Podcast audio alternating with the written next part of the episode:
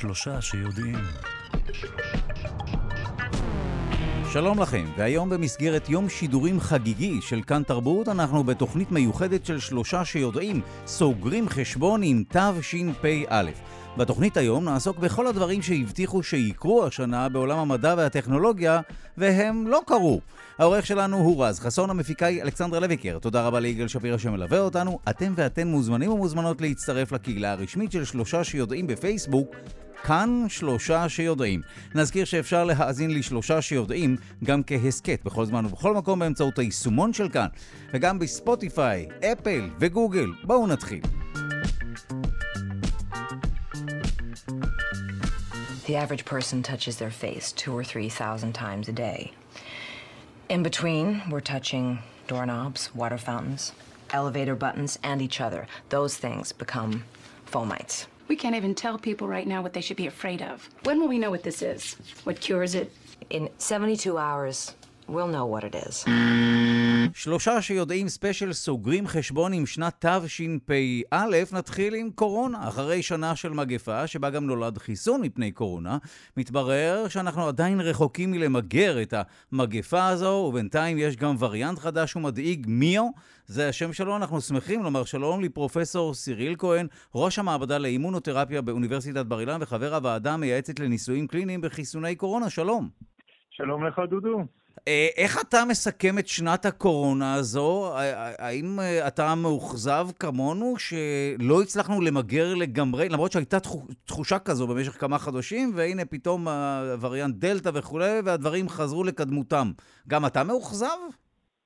אה, מבחינה מסוימת כן, אבל אני רוצה להישאר חיובי ויש כמה סיבות לכך. כי אני רוצה להחזיר אותך איפה היינו לפני שנה? שנה היינו בדיוק לקראת סגר, אנחנו נבהלנו מהמספרים, היינו מאוד, הייתי אומר, אה, אה, התאכזבנו מזה שהסגר הראשון לא עבד, והנה היינו בואכה סגר שני, וקיווינו שזה יספיק, וכפי שאתה יודע, היה אחרי זה גם סגר שלישי, ואז הגיעו החיסונים. אני חושב באמת שהחיסונים, איך שלא נסתכל על זה, הם הצלחה אדירה, זה מציל חיים, זה הציל חיים. נכון שהיו לנו קצת יותר תקוות, אבל גם כאן צריך להחזיר את הדברים לפרופורציה. ה-FDA אז אמר, אם יהיה לנו חיסון שמתאים ל-50%, שמספיק ל-50% יעילות, אנחנו נאשר אותו. והנה, הגיעו חיסוני mRNA עם ה-95% שלהם, של, של הצלחה ושל יעילות. עמוק בסדר, בסגר השלישי ולא יצאנו מזה עד שבעצם התחלנו לראות את ההישג של החיסונים, שזה מה שהוציא אותנו משם. ואז כפי שאתה מתאר, נכון, היה, היה טוב, אנחנו לא האמנו, פורים, הכל פתוח, פסח, חוזרים לשגרה, אפריל כבר אה, יום בלי מתים אה, מקורונה, שזה היה הישג אחרי כמעט שנה. וכן, הייתה, איך אומרים, הייתה התלהבות, והיא הייתה מוצדקת, היא הייתה מוצדקת לגמרי, גם אם ידענו שיהיו וריאנטים וגם זה, עדיין היה לנו ויש לנו עדיין נשק כנגד הקורונה. זאת אומרת, אנחנו עכשיו בתחושה שצריך למצוא את האיזון הנכון עם החיסונים, עם הטיפולים, עם המסכות והריחוק, אבל למצוא את האיזון הנכון. לכן אני נשאר בכל זאת אופטימי. אז רגע, אז בואו באמת נדייק את הדברים. אנחנו בתוכנית שלנו כמובן סוגרים חשבון עם שנת תשפ"א, אבל באמת כל עניין החיסונים זה היה משהו ברמה, אני אשתמש במושג שהוא לא מדעי, סוג של נס. אה, אני לא בטוח שרבים האמינו שכל כך מהר אה, יהיה חיסון כל כך יעיל, שהוא באמת היה סוג של Game Changer, הוא באמת שינה את המצב. נכון, נכון, אני אפילו השתמשתי בביטוי מקל קסמים מבחינה מסוימת. אה, לתקופה מסוימת. אני, אני רוצה לה, להזכיר שבאמת היינו במצב בינואר שמתו כל יום 60 איש, לא לצערנו עכשיו גם אנחנו רואים אה, ממוצע של בערך 20 עם, עם ההגעה של הדלתא, אבל עדיין ההסתכלות הייתה שאין לנו מה לעשות, ואנחנו אה, ללא, זאת אומרת, חוץ מסגרים שהם כלי נוראי, היינו ממש, אה, איך אומרים, בלי שום אמצעי כדי להתנגד ולהשיב מלחמה. והנה, החיסונים הגיעו, וכן, ונכון, אה, אנחנו מבינים גם מהצד השני שיש איזושהי, גם אם החיסונים האלה הם חוללו מהפכה, יש לנו עוד הרבה מה ללמוד, אבל אי אפשר לזלזל במהפכה הזאת. פעם ראשונה שחיסוני mRNA ככה נכנסים, זה אירוע, אירוע היסטורי, אני חייב להגיד לך. עכשיו, כמו שאתה אה, מבין את המצב, אז מה, אה, נגזר עלינו עד סוף חיינו להתמודד עם אה, וריאנטים שונים, ואז אולי גם עדכון של החיסון, ושוב ושוב קבלת חיסונים? תראה, עוד קשה, אתה יודע, אם יש עוד דבר שלמדנו בשנה הזאת זה ענווה. כי uh, כל פעם אנחנו אמרנו, הנה, יש לנו אפשרות, יש לנו פתרון וזה, ואז אנחנו ראינו שהווריאנט דלתא הגיע, ולימד אותנו שצריך להיות קצת יותר צנועים. אז יש עוד נתונים שלדוגמה מחזקים את התחושה של התסריט שרובנו חושבים עליו. זה תסריט, בוא נגיד ככה, כשאני אומר רובנו זה האנשים הריאליים אופטימיים, לא הפסימיים, אז אנחנו נשאר בכל זאת בתחושות האלה, זה התסריט הבא. חיסונים נמצאים, חיסונים עוזרים, מדי פעם אולי יהיה לנו עדכון, הנה ההצהרה מפייזר, מנשיא פייזר, שהם יכולים לעדכן את החיסון תוך 95 יום אם הם רואים וריאנט שהוא מאוד מאוד בעייתי, זה דבר אחד. אבל דבר שני, גם נתונים מעודדים שמראים שמי שחלה בקורונה הוא רוכש עמידות לזמן, לזמן שהוא לא רע ואפילו יותר טוב מהחיסון. זה לא אומר שצריך ללכת ולהידבק בכוונה, כי הידבקות.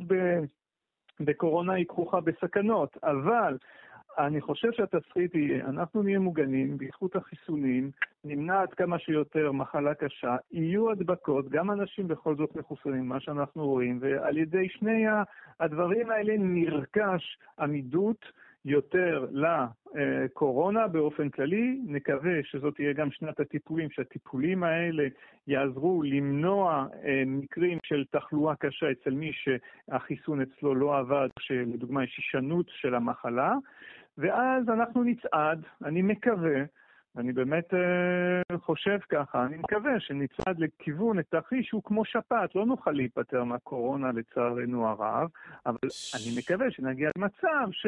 יהיו פה ושם מקרים, ונשתלט על זה ולא נראה מחלקות עמוסות. וכפי שאמרת, גם באמת בכל נושא התרופות, אה, דיברנו על חיסונים, אבל גם באמת את עניין התרופות, שידיעות עליהן אה, הולכות וצצות, אולי באמת גם אה, תימצא תרופה יעילה מפני אותו נגיף, שבאמת, כפי שאמרת, תבלום מצבים קשים, וכמובן תמנע מוות במקרי קיצון. לא נותר לנו אלא לאחל לך כמובן שנה טובה, ותודה שעדכנת אותנו במהלך השנה הזו. אנחנו מקווים שנדבר לא רק על קורונה איתך בשנה הזו, אבל, אבל תמיד מעניין לשוחח. תודה רבה רבה, שתהיה שנה טובה ובריאה, ושבאמת אה, יהיו פחות סיבות להתראיין על הקורונה ועל דברים משמחים אחרים דווקא. אז שוב, תודה לך, פרופ' סיריל כהן, ראש המעבדה לאימונותרפיה באוניברסיטת בר אילן וחבר הוועדה המייעצת לניסויים קליניים וחיסוני קורונה, ושנה טובה. תודה.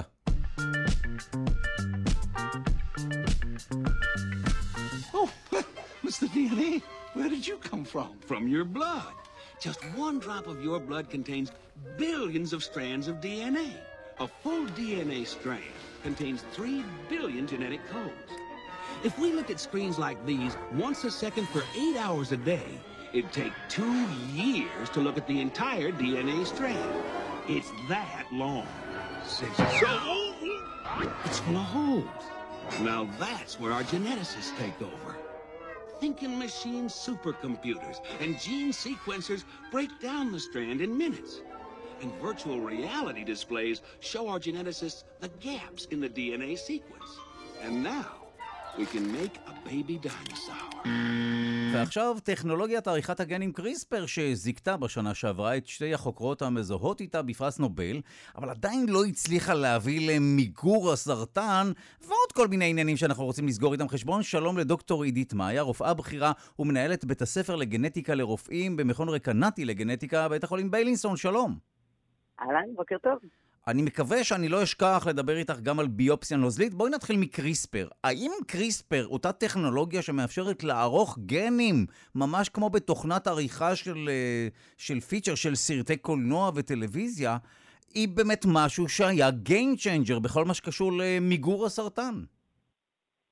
היא Game Changer לא רק בהקשר של סרטן, היא Game Changer בכלל גם במחקר וגם בקליניקה של מחלות גנטיות ושל ההבנה שלנו של הגנום. אני אסביר קצת. בעצם אנחנו שנים רבות מפתחים המון המון טכנולוגיות בשביל לקרוא את הגנום, בשביל לדעת מה כתוב שם. שזה נורא מעניין, זה כמו שאני עכשיו אלמד ארמית עתיקה, ואני אגיד לך, אני מאוד מאוד רוצה להבין, לדעת לקרוא את הכתבים האלה. ובשביל זה אני מפענחת בעצם את האותיות, נכון? ואני אומרת, זה הקוד, ואני רוצה לדעת לקרוא את זה. אבל הרבה שנים לא דמיינו, לא חלמנו שנוכל לכתוב את הקוד הזה. וכמו שאנחנו מכירים כל שפה, בשביל להגיד אני שולט בשפה הזאת, זה נכון לשפות דיבור ישנות או חדשות, זה נכון לשפות תכנות נגיד, שאנחנו משתמשים במילה שפה, וזה נכון לשפה הגנומית. אם אתה רוצה להתיימר, להגיד אני מבין עד הסוף, אז אל תדע רק לקרוא, תדע גם לכתוב. ושנים רבות בכלל לא, באמת לא פינטזנו, לא חשבנו שיש אפשרות שנדע לכתוב או לייצר או, או לשנות את מקטעי ה-DNA. אנחנו בקליניקה, היו שואלים אותנו מטופלים, אוקיי, אז הבחנתם את המחלה, אז מה זה אומר? אתם יכולים לתקן את המוטציה? אתם יכולים לשנות את מה שבעצם כתוב וגרם למחלה אצלי? ותמיד היינו ככה בצניעות ובעצב אומרים, לא, אנחנו עוד לא יכולים. פעם זה היה PDF והיום זה מסמך וורד שאפשר לפתוח ולשנות אותו. בדיוק, זה בעצם האפשרות או הטכנולוגיה להיכנס לרצף הזה באמצעים כמובן ייחודיים ולשנות משהו באותיות. מה זה בעצם הקריספר? זה יכולת להגיע למיקום. עכשיו, נזכור שהגנום שלנו זה 6 ביליון אותיות. אני לא רוצה לשנות את הכל. כשאני אומרת לשנות, או זה נקרא עריכה גנומית קריספר, זה לא לשנות את כל השש ביליון אותיות, אלא זה להיות אה, ממוקדת או יכולת להגיע למיקום גנומי מסוים בכדי לשנות אות אחת, רצף מסוים, מקצע רגע, מסוים שהוא ייחודי. אה, אני, אה, ההסבר הוא מדהים, אבל האם אפשר, אני יכול להבין שבעובר, כשאתה תא וחצי, אז אפשר אה, להתעסק עם הגנום, ואז איכשהו לתקן דברים, אבל אנחנו מורכבים מאין ספור תאים, האם אפשר לתקן את כולם? שאלה מדהימה. אחת המגבלות ואחת הסיבות שזה עוד לא שם, זה בעצם מה שאתה שואל, זה הדליברי. איך אני מגיע בעצם לתאים שהם מבטאי המחלה. הגנום שלי נמצא בכל התאים של הגוף. הכיתוב הזה או הספר הזה מקופל ומוחבא בכל תא של הגוף שלי. איך אני אתקן במיליארדי התאים האלה את הטעות כתיב? אז בעצם מה שאנחנו חולמים עליו זה להגיע לא רק למיקום הגנומי, כמו שאני אמרתי, אלא גם, כמו שאתה הדגשת, לאותו אתר מטרה. אם יש לי מחלה בעין או באוזן או בכליה או בכבד או בלב, אני רוצה להיות כמו טיל מונחה מטרה, שיגיע למיקום הגנומי ולתאים שבעצם זקוקים לאותו חלבון שיש בו את הטעות. אנחנו יודעים שמחלות גנטיות לא באות לידי ביטוי בכל הגוף, מרביתן, אלא רק בשניים, שלושה איברים, או לפעמים אפילו באיבר אחד. ובאמת, זה הדברים, ולכן כשאמרת קריספר לסרטן, זה להמעיט בערך הטכנולוגיה, כי הטכנולוגיה היא כל כך מדהימה, שהיא בעצם כן מאפשרת לנו את העריכה הזאת בכל הגוף. השאלה היא איך נגיע למיקומים השונים. אז יש איברים שקל לי להגיע אליהם. האור, בסדר, נמצא מולי. אם יש לי נגע עורי, או אם יש לי משהו שבולט מול עיניי, יותר קל לי להגיע ולתקן אותו. העין, נגיד, כאיבר, יחסית קל לי להגיע אליו. לעומת זאת, אם נדבר על איברים פנימיים וגדולים שמורכבים מהרבה תאים ומהרבה סוגי תאים, כמו כבד או כליה, יהיה לי הרבה יותר קשה להגיע אליהם ולתקן. כשיש בעצם, כשאנחנו מדברים על הקריספר, אנחנו מדברים על אופציה אחת, באמת להתערב בשלב העוברי, כלומר, בזיגוטה או בביצית או בזרע ולתקן שם, ואז למעשה כל היצור שנוצר מהתאים הבודדים האלה ישכפל את התקין. ושם זה הגיוני, אם יש גן פגום שזיהו באחת מהבדיקות הגנטיות שגורם לשלל מחלות אה, גנטיות וכולי, ברגע שמתקנים אותו, על פניו הכל טוב. נכון, אז אם נצליח בשלב הזה, זה מצוין, וכמובן זה גם אומר שגנים שבאים לידי ביטוי כבר בעובר, בעצם תיקנו את זה בשלב מוקדם. אם אני לוקחת סתם ילד בן שלוש או ארבע, הוא כבר היה תשעה חודשים ברחם, הוא כבר שלוש שנים חי, כלומר, מה שאני אעשה עכשיו זה כבר damage control, כבר, כבר נזק מסוים כבר קרה. ואני רוצה כמובן בשלבים מוקדמים. מצד שני, אם זו מחלה שמופיעה בגיל מבוגר, אז יכול להיות שיספיק לי שמתחיל הביטוי של המחלה, לתקן בעצם את המוטציה שגרמה לה. וכמובן יש מחלות שנגרמות, או מחלות שהן גנטיות, אבל לא תורשתיות שנגרמות משינוי הסביבה. נחשפתי לשמש, נכנסו מוטציות, נכון? אנחנו יודעים אה, אה, שנכנסות מוטציות בכל חיינו כל הזמן, וברגע שעליתי עליהם, אני אוכל בעצם לתקן אותם. אז רגע, אז התקרבנו. לסיטואציה שבה אפשר לתקן? כי אה, אה, אני שמעתי רק על המקרה של המדען בסין, שתיקן שם איזשהו עובר, אה, עשה איזושהי מניפולציה. עושים את זה? זה משהו, משתמשים בקריספר כדי לשנות גנטית בני אדם? אז זו שאלה מעולה. עשו את מה שהוא עשה בצורה לא כל כך ישרה, אני אומרת בעדינות, בעוד מקומות בעולם, אבל זה לא דבר שנכנס לשגרה. השימוש העיקרי בעצם בטכנולוגיה זה לטובת המחקר, וזה מתקדם מאוד מבחינה מחקרית, זה פשוט עוד לא הגיע לקליניקה. ולמה?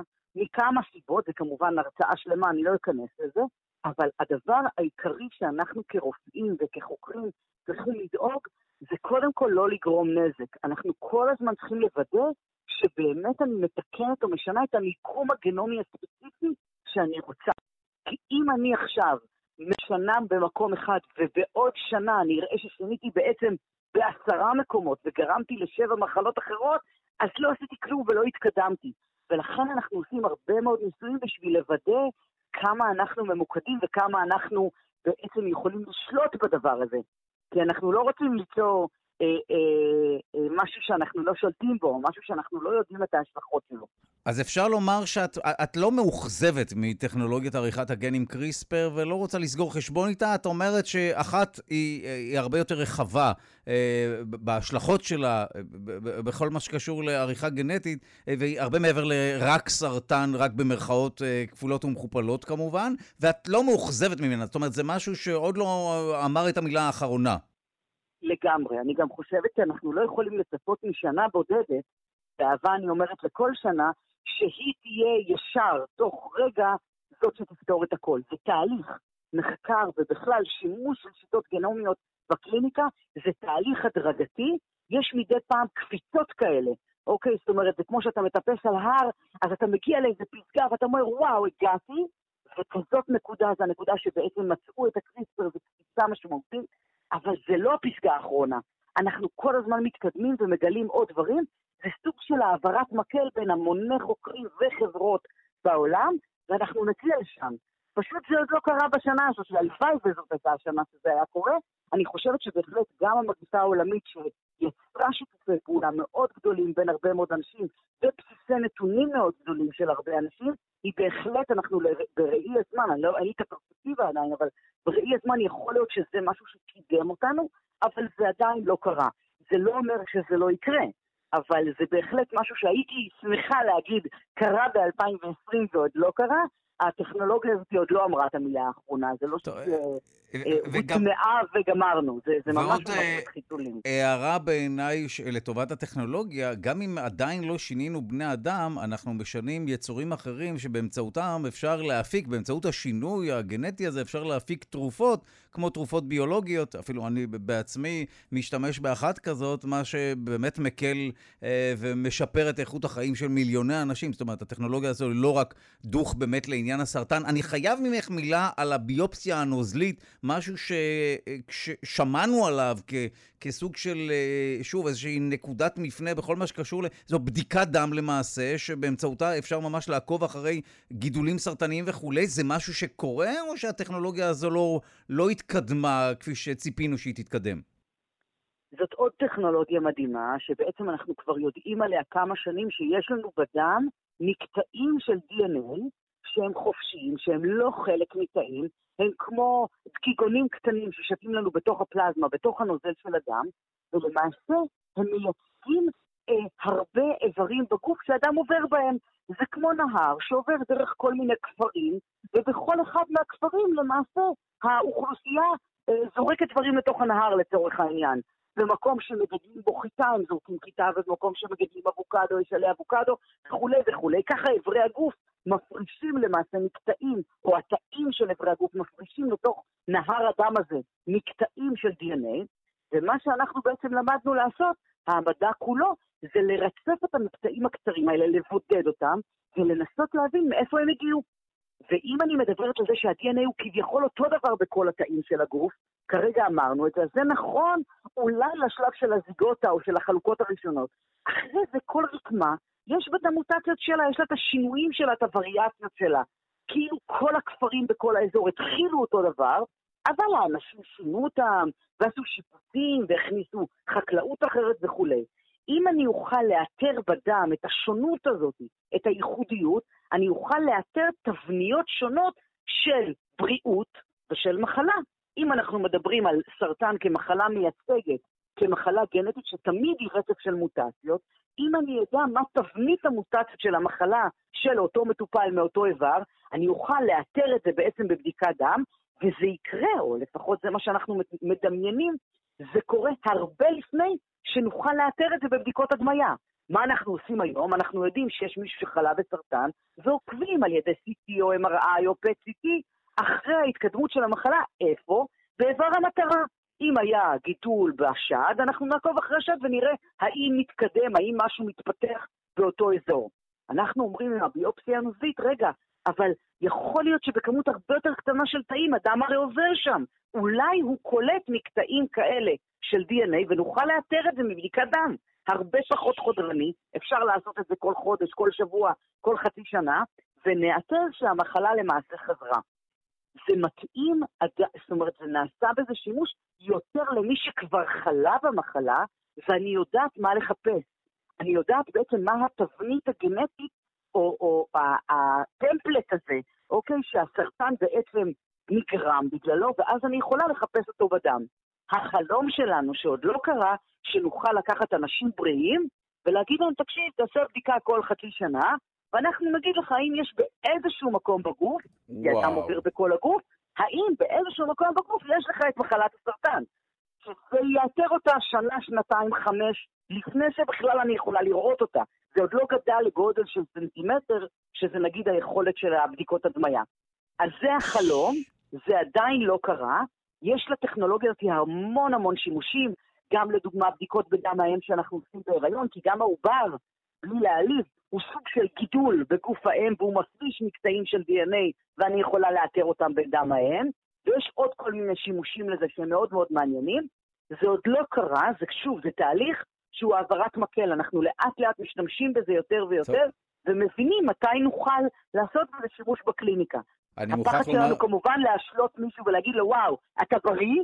בעצם זה לא נכון. לא, אוקיי, עם זה אנחנו חיים כמובן, אבל בדיקה כזאת באמת יכולה להיות uh, פריצת דרך. האמת היא שאנחנו בספיישל הזה סוגרים חשבון עם השנה ו- וקצת מנסים למצוא את הבאגים, ואת מאוד אופטימית בכל מה שקשור גם לטכנולוגיית עריכת הגנים קריספר וגם ב- בכל מה שקשור לביופסיה הנוזלית. אולי יש לך טלפון של חוקר שמוכן ללכלך על הטכנולוגיות האלה ולהתבאס מהן.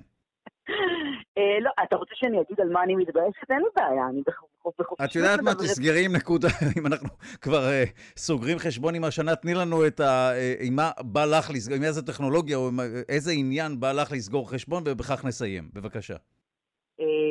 הרבה טכנולוגיות שקיימות בעולם כבר הרבה שנים והוכיחו את עצמם, ואנחנו יודעים שהן מצוינות ויש לנו מחקרים של אלפים, עוד לא נכנסו למימון ציבורי בישראל. וזה מבחינתי שוב, מחקר אני יכולה באמת לדבר על זה שעות וזה מרתק ומדהים, אבל מבחינתי, בדיקות שהוכיחו את עצמם, אני רוצה שהן יהיו זמינות לכל בן אדם. אם זה אה, בדיקות סקר גנטי מורחבות לכל מי שמתכנן הריון, ואם זה בדיקות בהיריון לבדיקות של צ'יפ גנטי בשביל לאתר חסרים ותוספות, ואם זה מישהו שחולה במחלה גנטית, והבדיקה שהוא צריך לעשות אותה זה בדיקת אקסום שמרצפת את כל הגנים בגנום, אז אני רוצה שהוא יוכל לעשות את זה. השאיפה שלי שלא יהיה גנטיקה לעשירים בלבד.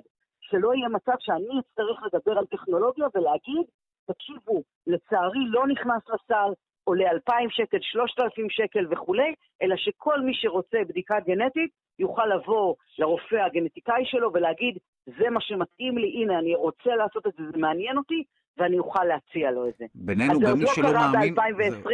זהו, גם מי שלא מאמין בעקרון השוויון בצורה מוחלטת בכל פינה, בח... אני בטוח שבתחום הבריאות שווה שיהיה שוויון ובאמת שלא תהיה רפואה, כפי שאת אומרת, ודאי מדובר פה בבדיקות גנטיות, דברים מהותיים לחיים, שזה לא יהיה כמובן רק לעשירים. תודה לך מעומק הלב על השיחה האופטימית הזו. דוקטור עידית מאיה, חוץ מהחלק האחרון שצריך לתקן אותו, אבל זה ברמת המדינה. רופאה בכירה ומנהלת בית הספר לגנטיקה לרופאים במכון רקנטי לגנטיקה, בית החולים ביילינסון. תודה רבה. בשמחה, יום מקסים ושנה מצוינת לכולם.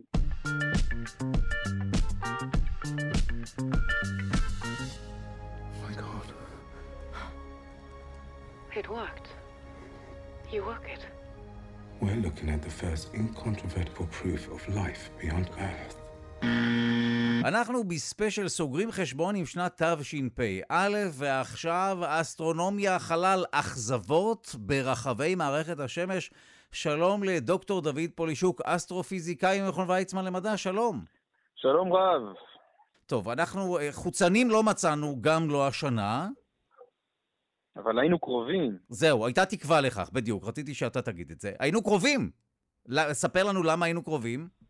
אז אה, לפני שנה, אה, קצת פחות משנה, התגלה באטמוספירת נוגה חומר שנקרא פוספין. ואנחנו מכירים את החומר הזה פה על כדור הארץ, כי המקור שלו ביולוגי. אה, ועלתה שמחה גדולה, האם באטמוספירת נוגה קיימים מיקרובים כאלה ואחרים שמייצרים את הפוספין הזה כמו על כדור הארץ. כמובן שכותרות העיתונים אה, אה, הפגיזו ודנו בשאלה האם בני דודינו חיים פה ליד. שמע, אנחנו כל כך רוצים, אני יכול לגלות לך, כל, אין תוכנית מדע שזה לא הדבר, ש... אנחנו נשמח שזה יהיה בימינו, פשוט להכריז, נמצאו חיים ב... אבל זה, לא יודע, בהיכרותי את המטריה, אנחנו נוהגים אה, להונות את הציבור עם כל מיני כותרות כאלה. אין ספק שגם העיתונאים רוצים, ולא פחות מהם גם המדענים רוצים. ויכול להיות שכאן טמון הכישלון של הסיפור הזה. אה, כי אה, מה שקרה, אולי אני אפילו אעשה צעד קטן אחורה, אוקיי. זה אומר שכיוון אה, שמחפשים חיים בחלל, חיפשו איזה חומר שהוא מרקר ביולוגי, והפוסין הזה זה דוגמה טובה. אז פרויקט שאמור היה לחפש את הפוסין הזה בכוכבי לכת מחוץ למערכת השמש, לחפש אותו בהרבה כוכבי לכת, הפרויקט הזה קורא מאור וגידים, ואמרו, בואו נבדוק מקום שבו אין חיים, כמו נוגה, וככה, אה, ואם, ואנחנו אומרים לא למצוא שם את הפוספין הזה, ככה נדע שהשיטה שלנו טובה. וברגע שהסתכלו על נוגה, זיהו את הפוספין, אמרו, אה, פה ליד. עכשיו, הם כבר נפלו בשלב הראשון, בשלב הכיול. בשלב שבו אתה אומר לבדוק האם השיטה שלי טובה או לא. כבר הם אמרו, אה, רגע, רגע, הנה, זכינו בפרס, אבל חברים, אתם הייתם אומרים לא למצוא חיים. ובהמשך, מאוד מהר התברר שגם אה, ניתוח הנתונים שלהם היה שגוי, ומה שהם חשבו שהוא אה, הפוספין, כמות הפוספין שאותה הם, אה, אה הם שיערו שקמת באטמוספירה של נוגה, פחותה הרבה יותר, בערך עשירית או אפילו פחות מזה. אה, וזה נבע משגיאה בעיבוד של התמונה, בעיבוד הנתונים. או-אה. בהמשך באו חוקרים אחרים ואמרו, רק שנייה, הסימן הזה בספקטרום, באור שמגיע מאטמוספירה של נוגה, אפשר לפרש אותו גם כחומר אחר, הוא בכלל לא חייב להיות הפוספין המיועד. הוא יכול להיות גם גופרית דו-חמצנית. טעות חמורה. ואז הגיע עוד הדבר השלישי ואומר, רגע, מי אמר בכלל שפוספין המקור שלו ביולוגי? אנחנו יודעים שהוא גם יכול לנבוע מתהליכים גיאולוגיים שמתרחשים בחום רב. באופן כללי, כש, כשמנסים למצוא ראיות עקיפות לחיים, אפשר ליפול ב, ב, בנקודה הזו, נכון? הרי אפשר למצוא משהו שמעיד כביכול על חיים, ואז למצוא שהמקור הוא לא חיים בהכרח. בדיוק. איך אתה יודע שמשהו, הרי אתה לא רואה ארנבים שם אה, שוחים באגמי הלבה של נוגה. אתה מזהה חומרים שחיים יכולים לפלוט. יש דבר דומה שמתרחש במאדים למשל, או במקומות אחרים, כוכבי לכת אחרים. אה, מתאן למשל, פה על כדור הארץ נפלט מביצות, מכל מיני מיקרובים שנמצאים בביצות, משדות אורז, מנפיחות של בעלי חיים יותר גדולים. ובאמת זיהום מתאן במאדים ובמקומות אחרים. אז יש פרות במאדים, יש לנו כותרת, נעצור את השיחה. יש עדרים. עדרים של פרות וכבשים, אבל לא, מסתבר כל פעם מחדש שגם מקור גיאולוגי יכול אה, אה, לספק מתאן, או את הפוספין הזה, למשל בנוגה, מדובר בהרי געש. בנוגה יש הרבה הרי געש, הרי געש שלוקחים את החומר הזה ממעמקי האדמה ומוציאים אותו לאטמוספירה. כלומר, הפתרונות לחידות האלה מגיעים, והם יותר פשוטים מהקונספט של חיים. אז כאן יש לנו עוד הבטחה ש... שלא התקיימה. אז אולי מי שצריך להתנצל, אה, אלה אנחנו מנגישי המדע או התקשורת, או אולי גם קצת המדענים. מערכת השמש לא מאכזבת, היא זה מה שהיא. אנחנו אלה שמעוררים את הציפייה, ואולי גם התקווה ה... אה, אני כמעט אומר אה, ילדית, לא ילדותית, אבל ילדית, למצוא חיים. אולי כי גדלנו על איטי ואלף וכולי. מה, ככל הנראה אין חיים, מה? כך מסתמן. אתה יודע, היקום הוא כל כך גדול, שקשה לפסול את זה קטגורית. אוקיי. באטמוספירה אוקיי. של נוגה, באטמוספירה של נוגה כנראה שאין חיים. זה היה סביר גם קודם, לפני התגלית הזאת, וגם סביר עכשיו. יש מקומות שאתה אומר, וואלה, לשם אני במיוחד אלך, נגיד, לאוקיינוסים התת-קרקעיים של הירח אירופה, או, או מקומות אה, דומים, אה, דומים לזה. שזה עוד טרנד, נכון? לחשוב שהחיים הם בירחים אחרים. אה, כן, למשל, הירח הזה, אירופה, ירח של כוכב הלכת צדק, יש לו מעטפת של קרח, קרח מים, ואנחנו די בטוחים שמתחת לקרח הזה יש אוקיינוס אה, אה, של מים, אה, מים נוזלים. וגם פה, באוקיינוסים שלנו יש חיים. אז יש תקווה או השערה שזה מקום סביר לחפש בו חיים. אז זה לא אומר כמובן שיש שם. לא הייתי, אתה יודע, ישר זורק את ה... איך אומרים? את התינוק עם העריסה. במקרה הזה, אכן, גם נכשלו המדענים, הייתי אפילו אומר בצורה גסה. אולי דיברת על מנגישי המדע, יכול להיות שאנחנו צריכים לשים יותר אה, סייגים בכותרות שלנו. אז אני, אני חושב שאני ואתה צריכים להתנצל כל אחד בתחומו. אני לקראת יום כיפור, אני מביע את התנצלותי בשם, אה, בשם המדענים, אבל אה, אני חייב להגיד שזה המדענים שכתבו את המחקר, והרבה מדענים אחרים, וזה מה שמדענים אוהבים לעשות, ישר לחפש את הכשלים במאמרים כאלה, במחקרים כאלה. וכמובן אלה מדענים שמראים את, ה, את הכשלים, את הטעויות, את ההשערות הלא מבוססות בעבודה של העמיתים שלהם. יכול להיות שגם אצל עיתונאים זה ככה. זה אני אשאיר לך להגיד. טוב, אנחנו נסתפק בדברים האלה. תודה רבה לך, דוקטור דוד פולישוק, אסטרופיזיקאי ממכון ויצמן למדע. תודה. תודה רבה ושנה טובה להתראות. The Canadians are reporting tremendous circulation moving down from the Arctic. In Siberia, there's a low pressure system unlike anything we've seen, and Australia just saw the strongest typhoon ever recorded. Hang on, are you saying that these things are interconnected? We have to consider the possibility. The only force strong enough to affect global weather is the sun. עכשיו משבר האקלים. גם השנה לא הצלחנו לבלום את משבר האקלים ולשפר משמעותית את המצב. אנחנו שמחים לומר שלום לפרופסור פנחס אלפרט, לשעבר ראש בית הספר פורטר ללימודי סביבה באוניברסיטת תל אביב. שלום. שלום דודו, בוקר טוב. טוב, עד עכשיו, אה, ככל שאנחנו מבינים, לא הצלחנו אה, לחולל שינוי דרמטי בהידרדרות של המצב בכל מה שקשור להתחממות הגלובלית, נכון? נכון, בהחלט כך. לא ראינו שינויים משמעותיים בפליטה של גזי החממה והשפעת האדם על האקלים, למרות שנת הקורונה, שראינו ירידה של כמה אחוזים, אבל הרבה פחות ממה שציפינו. וואו, ולמרות המודעות, גם הקורונה במרכאות הייתה צריכה לעזור למצב הזה כביכול, אה, פחות כלי רכב שנעים וכולי, אתה אומר שזה לא חולל שינוי דרמטי, וגם ההבנה שאנחנו בסוג של מדרון חלקלק, גם זה לא עוזר לעולם להבין את המצב, את חומרת המצב לפחות. נכון, אני ממש מסכים עם התיאור הזה. אה, אפשר להגיד שזו הייתה אכזבה גדולה לראות שעם כל הסגרים וכל הקורונה, כל הירידה בפליטות של גזי החממה הייתה מסדר גודל של כמה אחוזים בודדים, אולי שישה אחוז.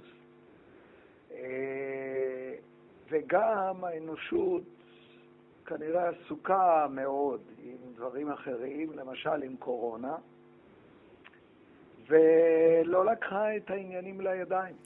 ש...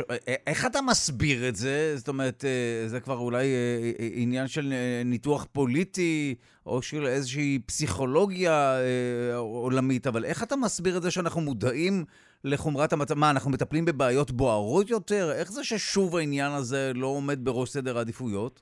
תראה, ההשערה שלי הייתה, ושל המדענים וגם של ה-IPCC, של ה... הפאנל הבינלאומי לשינוי אקלים, שאנחנו נראה את השינוי יותר לקראת 2030-2040. אבל מה שקרה בינתיים חלה בשנה האחרונה, או בשנים האחרונות, חלו כמה החמרות משמעותיות מבחינת שינוי האקלים. איך זה, איך זה מתבטא? זאת אומרת, איך, זה, איך אנחנו מרגישים את זה? אנחנו מרגישים את זה ממש טוב מבחינת, למשל, שיטפונות, שזה דבר שהיה חזוי, שזה הולך להחמיר עם התחממות כדור הארץ, אבל יש דברים נוספים שמורגשים מאוד, ובשבוע האחרון זה היה עיידה, ההוריקן עיידה, שהיה גרם לגשמים חזקים וגם היה ולנזקים גדולים מאוד. אבל יש דברים נוספים במדע עצמו ובמחקרים שלנו שאנחנו רואים שיש האצה, יש האצה משמעותית. בהתחממות למשל של כדור הארץ. אנחנו בדקנו בפינצטה מה קורה מעל ישראל. ואנחנו ראינו שיש האצה משמעותית בהתחממות בעשור ובשני העשורים, אפילו שלושה האחרונים, אבל בעיקר בעשור האחרון.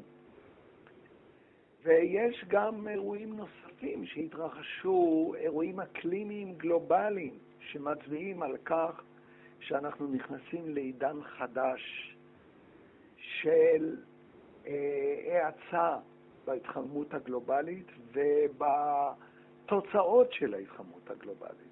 למשל, יערות האמזונס, שהם היו הקולטן הגדול ביותר של גזי חממה, במיוחד של פחמן דו-חמצני. אה, היערות האמזונס הפכו להיות במקום אה, בולע, הם הפכו להיות מקור של פחמן דו-חמצני. וואו. איך זה קרה?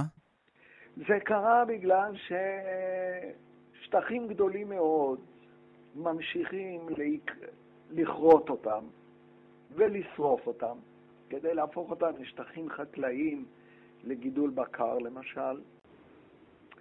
אה, וברגע ששורפים עצים, במקום שהם יקלטו כשהם חיים את הפחמן הדו-חמצני מהאוויר, בשריפות יש לנו פליטות משמעותיות מאוד.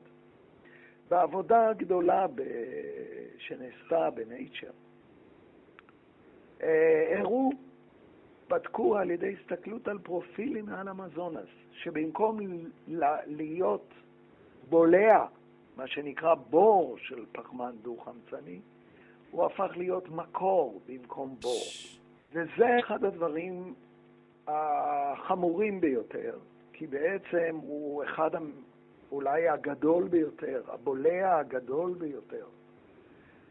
מבחינה גלובלית של פחמן דו-חמצני. האם להערכתך מה שיקרה השנה, ממש השנה שמתחילה היום מבחינתנו, היא תהיה שונה מהשנה הקודמת? זאת אומרת, אנחנו כן, כאנושות כמובן, נשקיע יותר בניסיון לבלום את ההידרדרות של המצב, או שכבר סוג של ויתרנו? תראה, יש התכנסות חשובה מאוד בגלסגו. אני לא בונה על התכנסויות בודדות, אחת או שתיים, פריז, מה שהיה.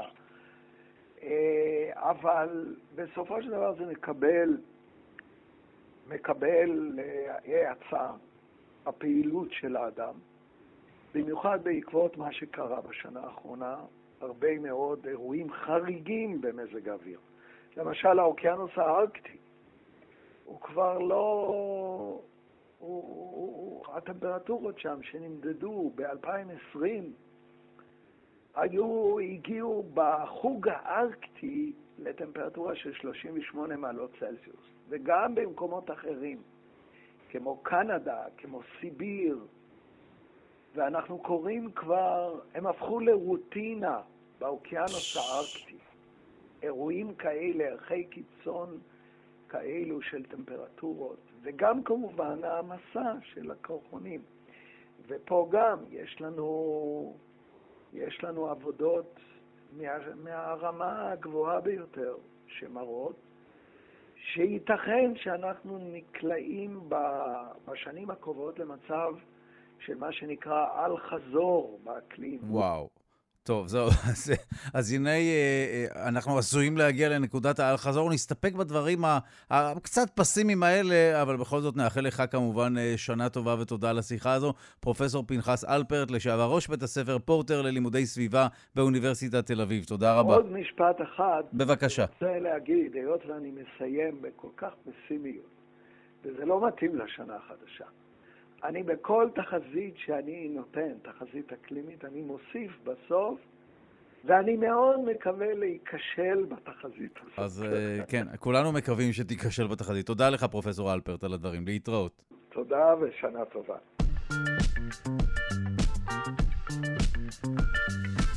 Do you wish further information on Silicon Valley? Hell no. I want to know who you are and how you're listening in. I am the voice of Night Industry 2000's microprocessor.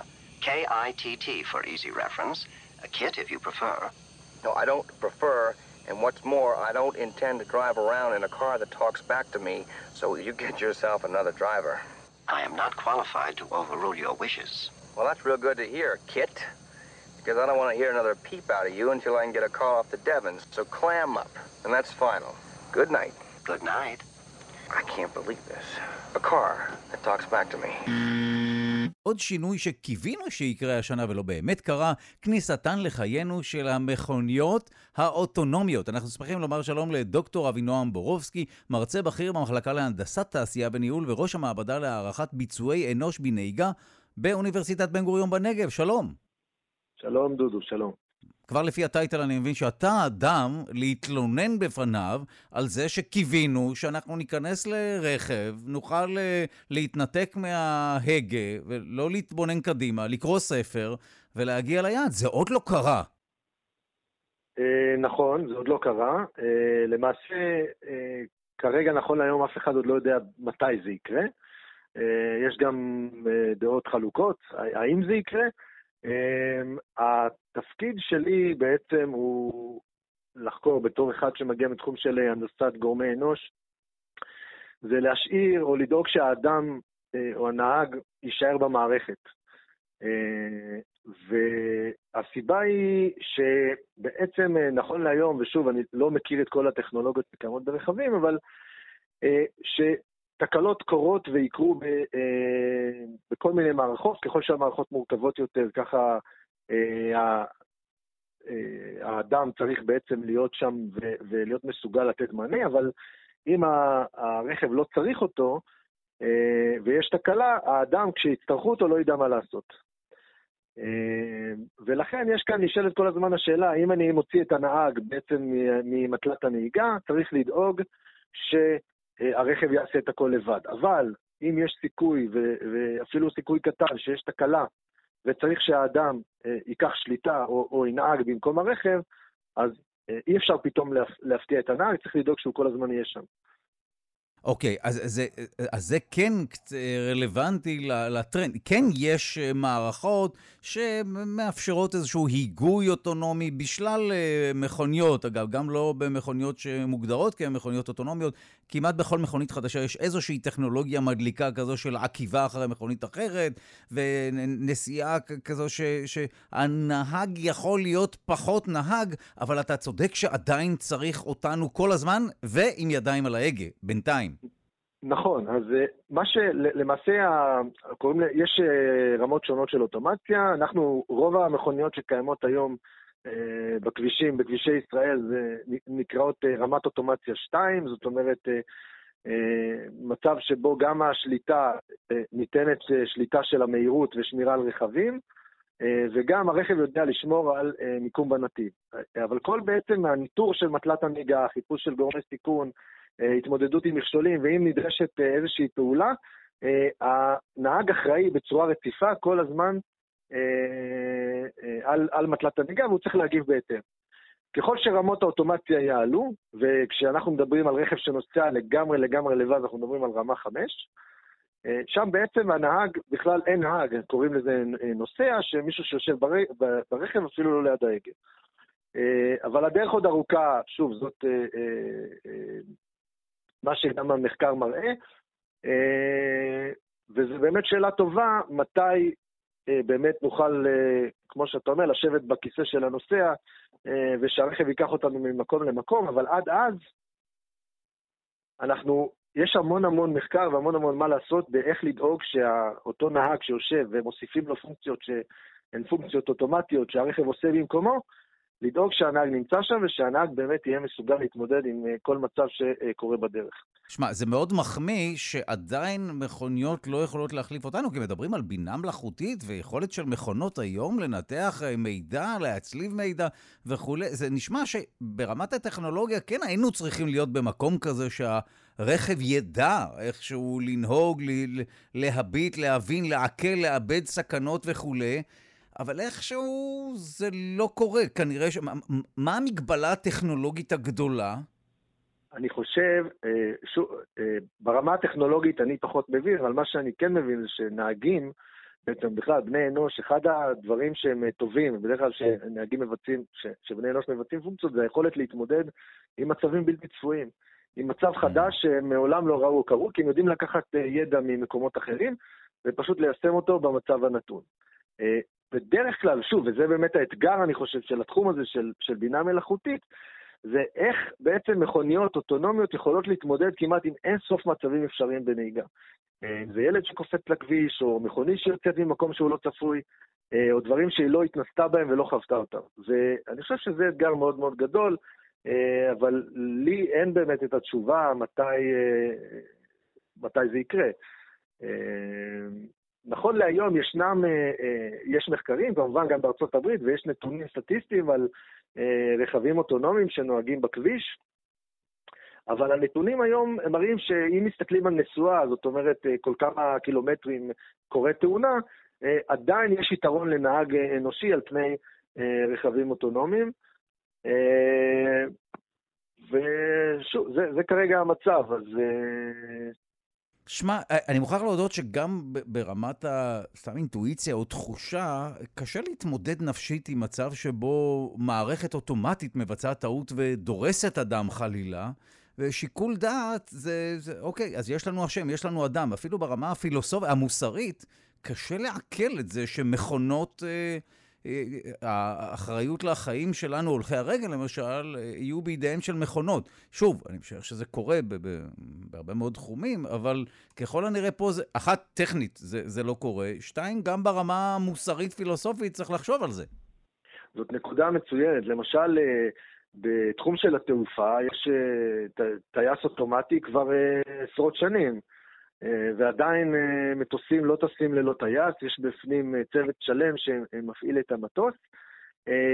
שוב, גם, גם יש פה את ההיבט הפסיכולוגי של הסתמכות על, על מכונה, אבל גם כי באמת יש תפקיד לאותו טייס שנמצא שם, שהוא מבצע פיקוח על המכונה שתעשה את הדברים כמו שצריך. ברגע שאני מוציא את הפיקוח הזה, למעשה מוציא את, את הטייס, אז ברוב המקרים המכונה תעבוד כמו שצריך, אבל מה קורה באמת אם ישנה תאונה או יש תקלה שצריך לטפל בה? אז זה, זה עוד לא קרה, וגם כשחושבים על מערכת התעופה למשל, ככל הנראה הסביבה שם הרבה יותר פשוטה מאשר ניקח את הכביש, שיש בו המון המון גורמים כמו שאינם מקושרים אה, בצורה אוטומטית, כמו הולכי רגל, כמו חיות, כמו מכשולים, כמו דברים אחרים. סביבה, הנהיגה היא סביבה הרבה הרבה יותר מורכבת אה, במובן הזה, וגם שהנהג הוא לא עובר הכשרה מקצועית כמו טייס אה, ברוב המקרים. אז, אז, יש כאן באמת אה, הרבה הרבה שאלות, וכמובן אה, יש את העניין האתי, שיש, שוב, הרבה חוקרים שמסתכלים על באמת, אה, אם צריך לבצע תאונה, אה, אה, מה לעשות ואיך באמת למזער את העלויות. אני מניח שלדברים האלה בסופו של דבר כן יימצא פתרון, כן, אבל... כן, אני אספר למאזינות ולמאזינים, גם מדי פעם צצה איזושהי סוגיה מוסרית, אם אתה צריך לא לדרוס אישה עם עגלה, הכל כמובן חלילה, ומסיט את הרכב ופוגע באדם אחר, יש כל מיני שאלות מוסריות שעולות, עדיין לא פתורות. סתם בתחושה שלך, או הערכה שלך, זה יקרה מתישהו, או שטוב לנו עם זה שהמכונית לא תהיה לעולם אוטונומית בצורה מלאה? אמ, אני כמובן שכל פעם אה, גם אה, מקשיב אה, ועוקב אחרי ההתפתחויות, יש טכנולוגיות כל הזמן חדשות, להגיד אף פעם לא יקרה זה משהו שאני לא אגיד, אבל שוב, להערכה שלי ועל על בסיס הידע ש, שקיים אצלי, אני חושב שייקח עוד לא מעט שנים עד שיהיה לנו רכב אוטונומי מלא, שיוכל לנסוע בכל מקום בלי שום פיקוח. אה, אבל באמת, זה, זה, מבחינתי זה משהו שיכול לקרות, אני לא באמת יכול להגיד אם זה כן או לא יקרה. גם השנה סבתא תצטרך טרמפ אנושי ולא נוכל למקם, לשים אותה בתוך רכב אוטונומי, ושגר ושכח. אני חושב שכן, גם השנה, כן, בהחלט. אוקיי, okay, טוב, תודה לך, דוקטור אבינועם בורובסקי, מרצה בכיר במחלקה להנדסת תעשייה וניהול וראש המעבדה להערכת ביצועי אנוש בנהיגה באוניברסיטת בן גוריון בנגב. תודה. תודה, תודה רבה.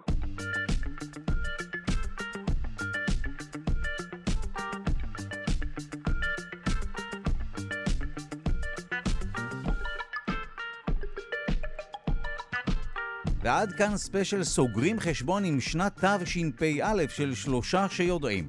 העורך שלנו הוא רז חסון, המפיקה היא אלכסנדרה לויקר. תודה רבה ליגאל שפירא שמלווה אותנו. אחרינו ימשיך יום השידורים סוגרים חשבון עם תשפ"א בכאן תרבות.